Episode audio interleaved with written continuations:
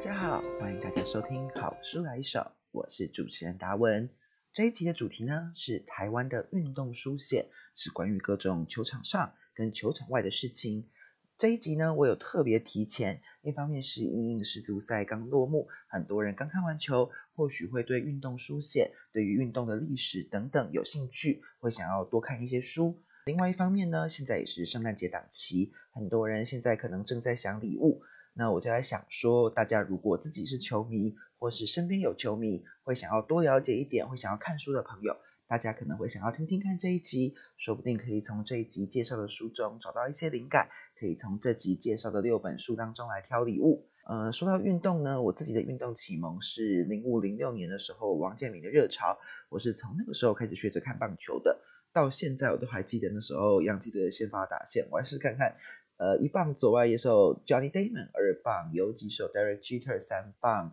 右外野手 Bobby Abreu，四棒三垒手 Alex Rodriguez，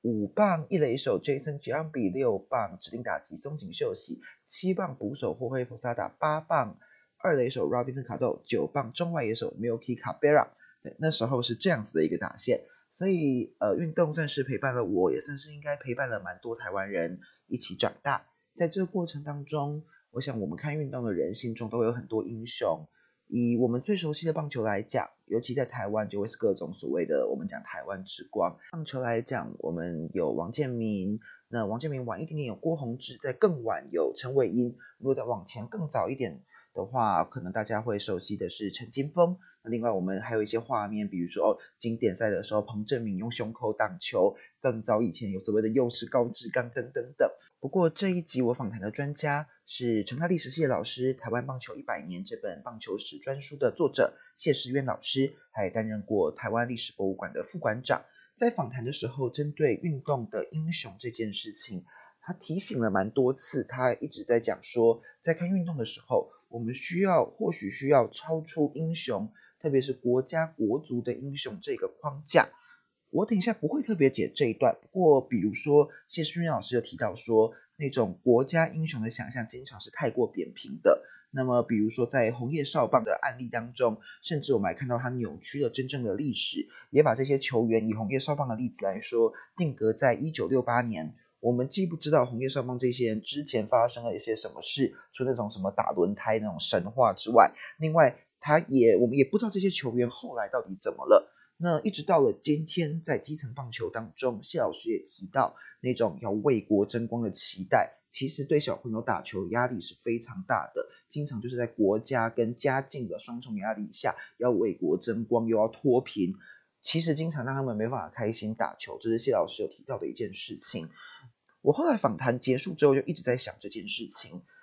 嗯，但我想到的一句话，可能一方面我这个人比较正直一点。我后来想到一个说法，是中研院吴瑞仁老师在谈社会运动的时候，他说过一句话，他说他觉得社运需要英雄，但不需要英雄主义。换句话说，我们确实需要一些有能力、有担当、有那个精神跟身体的力量的人出来扮演关键的角色，但我们不需要去神化这些英雄。我后来想一想，呃，跟我同年纪的人可能看过《排球少年》。《排球少年》这部作品，它好就好在，它也没有去神化那些球员，它让你看到他们的一些困扰、一些挫折、一些每个人背后不一样的故事。他们打球的时候在想什么？或许这才是比较重要，而且可以让我们更喜欢、更可以看到感动人的地方的关键。我们体育这件事情，对我们需要关键的安打，需要关键的挡球，在比如排球，我们需要关键的杀球，需要关键的防守。可是我们可以想的更多一点。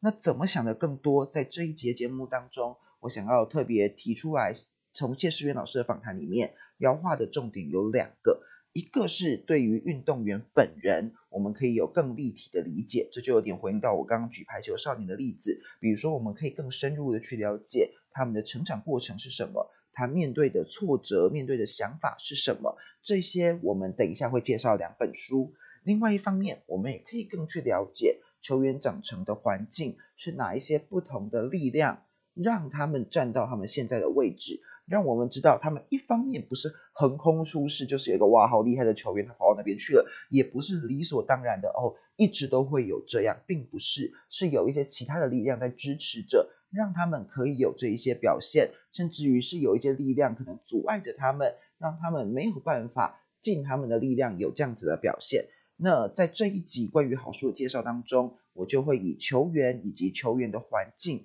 这两个重点当做主轴。先讲第一个重点，也就是运动员本人，我们可以怎么理解更多？谢世勋老师推荐的两本好书，都是棒球球员的传记。不过，我想不只是棒球球迷都可以看。那如果是台湾的棒球球迷，一定对这两位传主不陌生。一本是关于我们大师兄林志胜，另外一本是关于周董周思齐。这两本书正好给了我们两件值得思考的事情。大师兄的传记叫做《坚持求胜：林志胜的棒球人生》，是由作家徐心怡执笔。在市面上很可惜，现在纸本书已经绝版了。那大家还是可以买，因为在网络上还能够买到这本书的电子书。在大师兄林志胜的案例当中，我想谢世云老师在介绍的时候特别提到，他让我们看到的是球员成长中，我会形容是一些暗影，一些不那么光彩、不那么适合放进英雄故事里的情节，这些影子一般的东西。以下我会想要剪接谢世云老师特别强调书中的两个段落。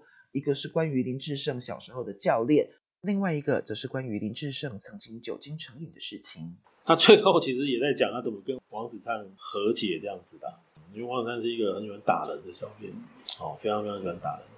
哎，他就最后说，哎，他就回去看王王子灿呐，然后说王子灿就在那边打瞌睡，然后在那边坐着等他这样子。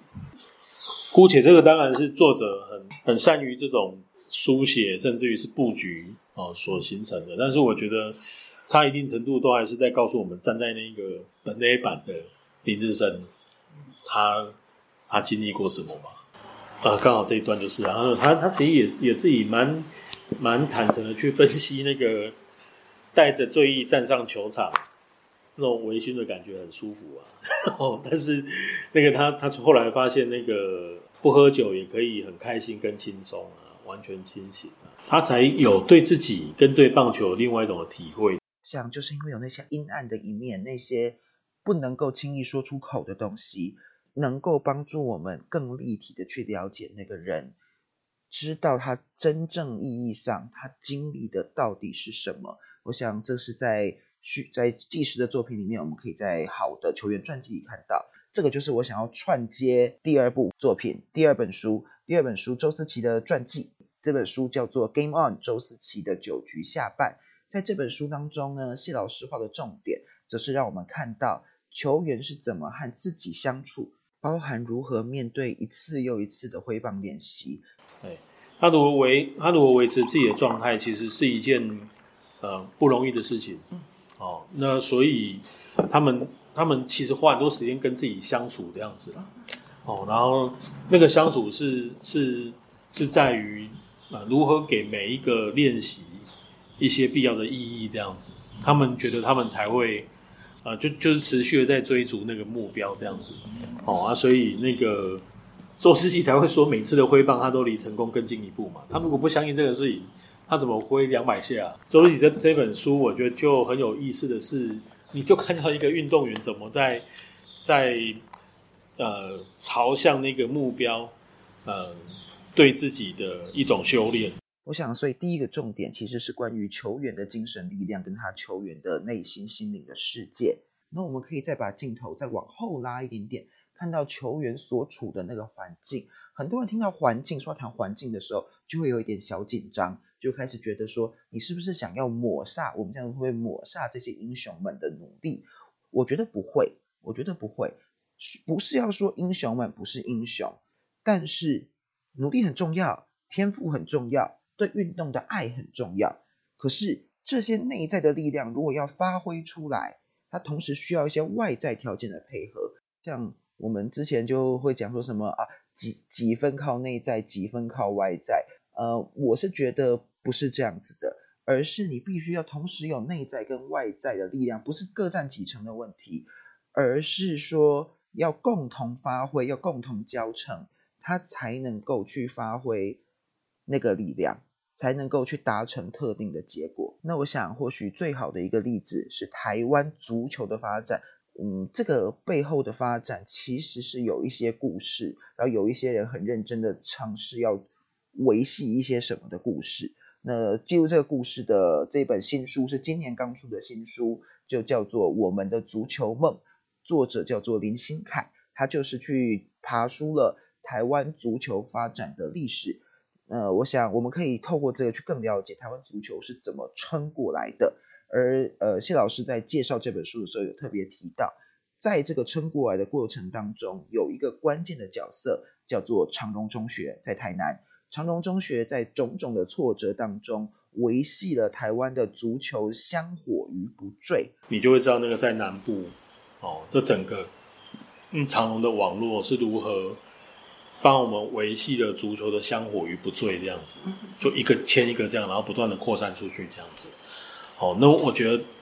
在一个那个你怎么踢都没有都没有办法成为国手的时代，那你为什么做这个事情？我觉得你一定是喜欢这个事情，一定一一定是很爱他嘛。哦，然后那个爱是有一个社群，就是说啊，那个爱当然他可能是甜呃，里面是有很多的那种青春的或者同才的情感。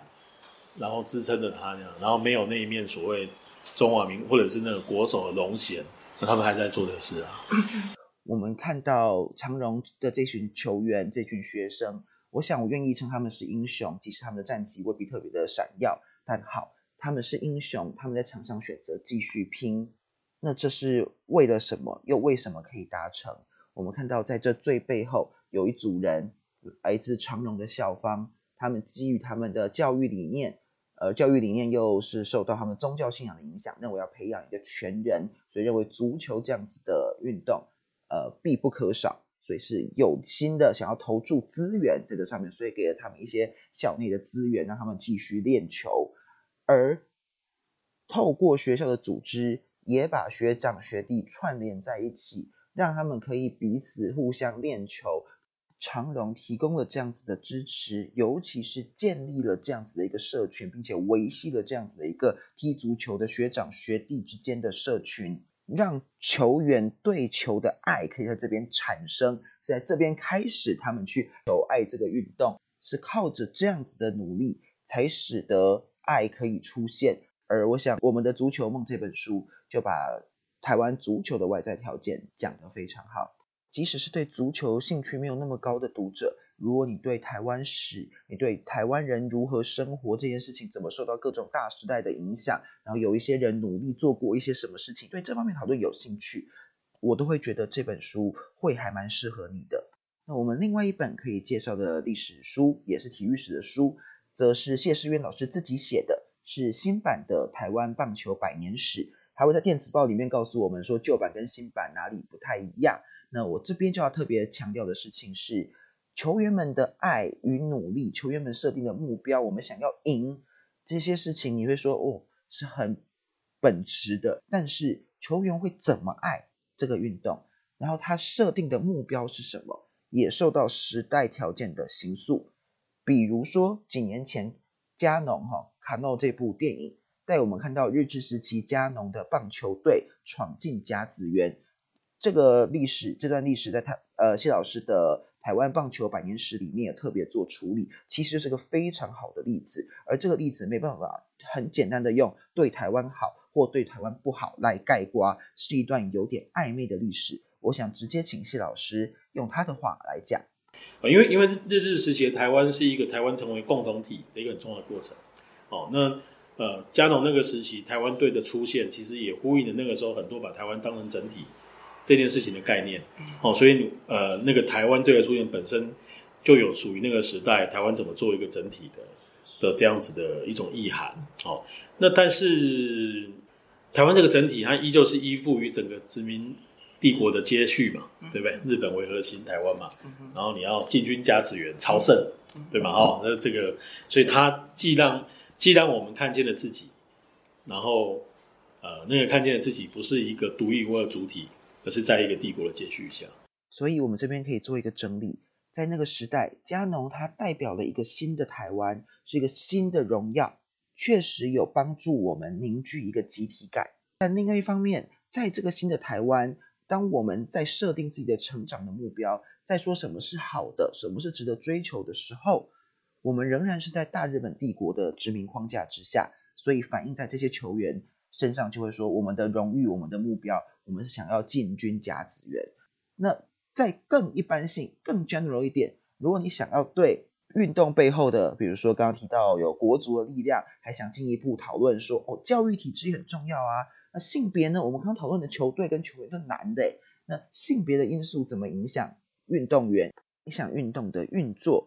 关于这些事情，我们可以又再推荐一本书，是国立体大的教授陈子轩老师写的书，书名叫做《左外野》，他左外野棒球的左外野，但是中间有隔开左外野。副标题叫做“赛后看门道”，运动社会学家大声讲，他就是从性别啊、教育啊、资本啊、全球化啊、媒体啊等等不同的面向，去进一步分析体育的环境。本书它有一个很独特的位置哦，就是他企图，因为那个是一个专栏，所以他其实企图要用一个比较有分析的角度，但是又要用呃一般公众可以认同的文字跟语言。哦，然后去做一个我觉得一个不同的运动价值的沟通，哦，那我觉得这个其实是很重要的的那本书本身很重要的定位了。在这一集的节目当中，我们已经介绍了五本书，两本是球员本身的传记，是写林志胜的《坚持求胜》，还有写周思齐的《Game On》，另外三本则是关于场内和场外的各种力量，是我们的足球梦、台湾棒球百年史以及左外野。那这样是五本嘛？我们介绍六本的话，谢老师介绍的最后一本书比较难放进这个框架里面，但是我觉得看起来超级精彩，是真正中的漫画作品，叫做《变化球》（Breaking Ball），是以少棒啊为为背景去讲说一支小球队它怎么建立起来。那根据谢师渊老师的介绍，这部作品有非常特殊的地方，是他用了武侠小说、武侠漫画的笔法。去画了棒球，一方面描绘球员的肢体动作，另一方面球员的内心状态，比如被击败之后的那种大侠式的落败，会怎么样子的落寞等等，他是用比较武侠式的方式来表达。我想有兴趣的读者也可以来考虑看看阅读这本作品。那我们这一集专家访谈的精华就到这里告一段落喽。好的，接下来又来到我们数字说故事的时间。顺着运动的主题，也因为世界杯刚结束的关系，我们今天的数字说故事呢，嗯，想要讲一个跟世界杯有关，但其实比较难过一点的数字是百分之六十九。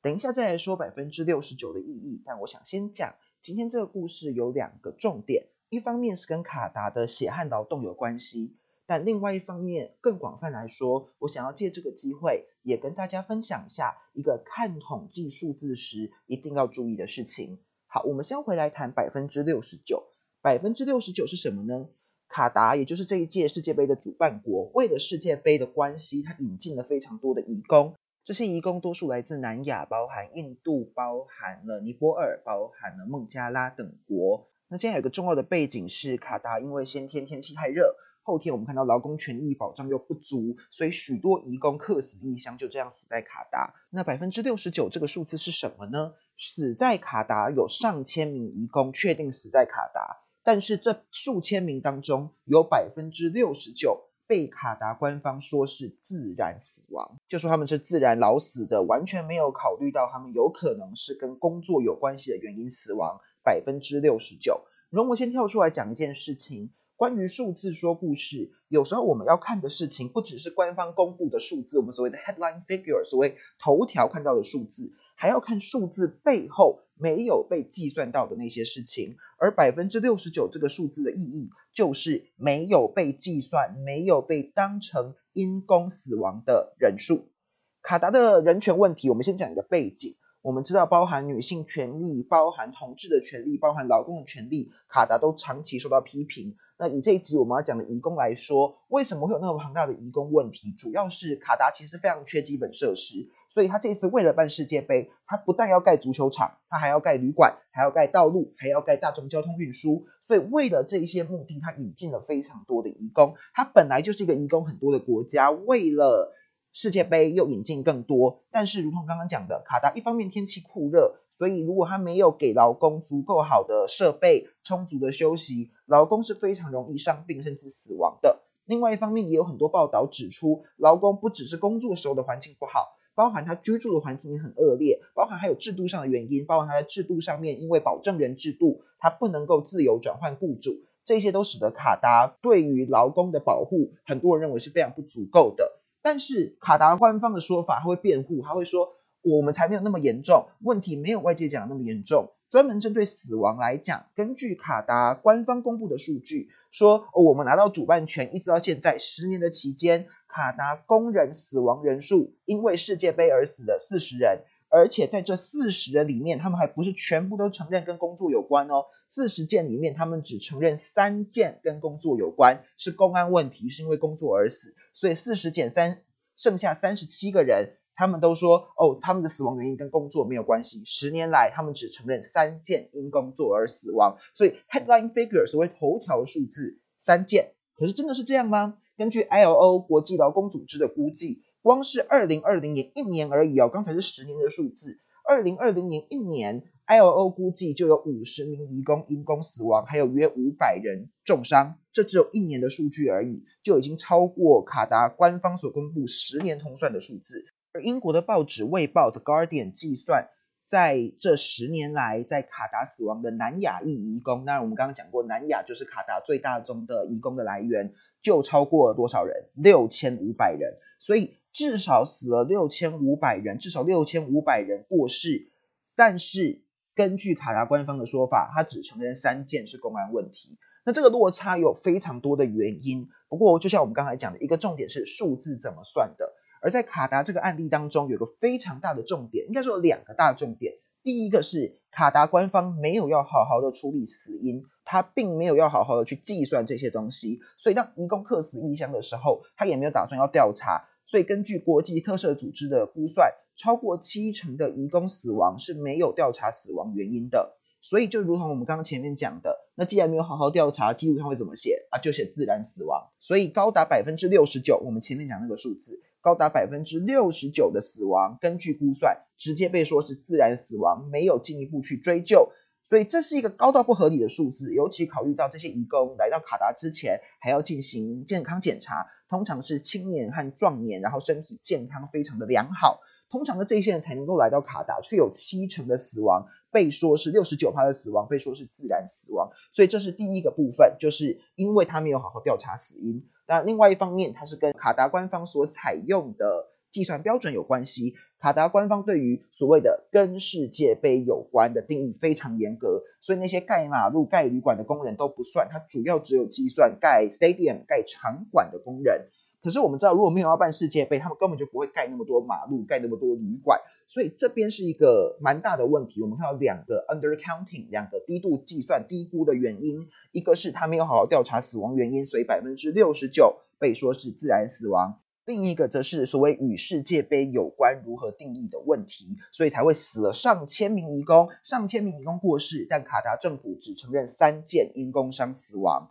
所以。总结来说，这一集的数字说故事时间呢，我们一方面是想要说一个血汗劳工撑起这次世界杯的故事，但另外一方面更广泛来说，也是要跟大家分享，统计数字很有用，统计数字可以拿来展现事实，但也可以拿来掩盖事实。可是不表示我们就不要用统计数字，我们不能把眼睛蒙起来说啊，统计数字都在骗人呐，不是这样。而是说，当我们拿到统计数字的时候，我们要问一些重要的问题。其中一组问题就是，有没有什么理由会导致这个数字高估或低估？而要聪明的阅读数据，一个很大的重点就是要先去问说，诶，这个数字的标准是什么？比如说，具体而言，怎样的人会被算进去，怎样的人不会？比如说，盖马路、盖旅馆的人会不会被算进去？以及有多少死亡是真的有被判定原因的？好的，我们这一集的数字说故事时间就到这里告一段落喽，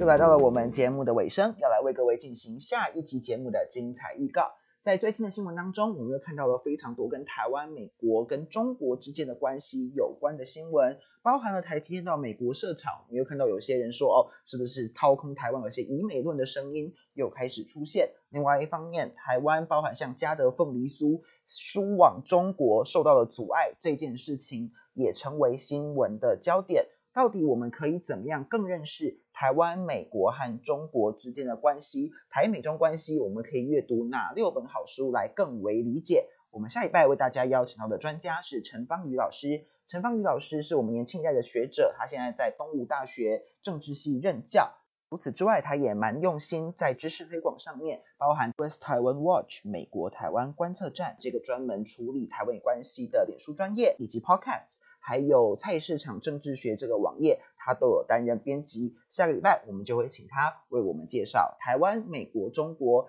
之间三角关系的六本好书。还是要跟大家说，欢迎大家下礼拜期待我们下一期的 Podcast 以及下一期的电子报。最后要跟大家说，大家如果喜欢这样的内容，欢迎大家在自己听 podcast 的地方按追踪，也可以留言给评价哦。另外也要跟大家讲的事情是，我们的粉砖跟 IG 可以大家直接上脸书跟 Instagram 搜寻好书来一手。另外我们的 Substack 也可以直接从粉砖或 IG 连过去，那就是我们电子报的大本营，可以在那里订阅电子报。我们的片头片尾曲及插曲是免费 CC 创用，Space Dust by Airtone。Copyright 2022, license under a Creative Commons Attribution 3.0 license。感谢大家，我们下一期节目再会喽。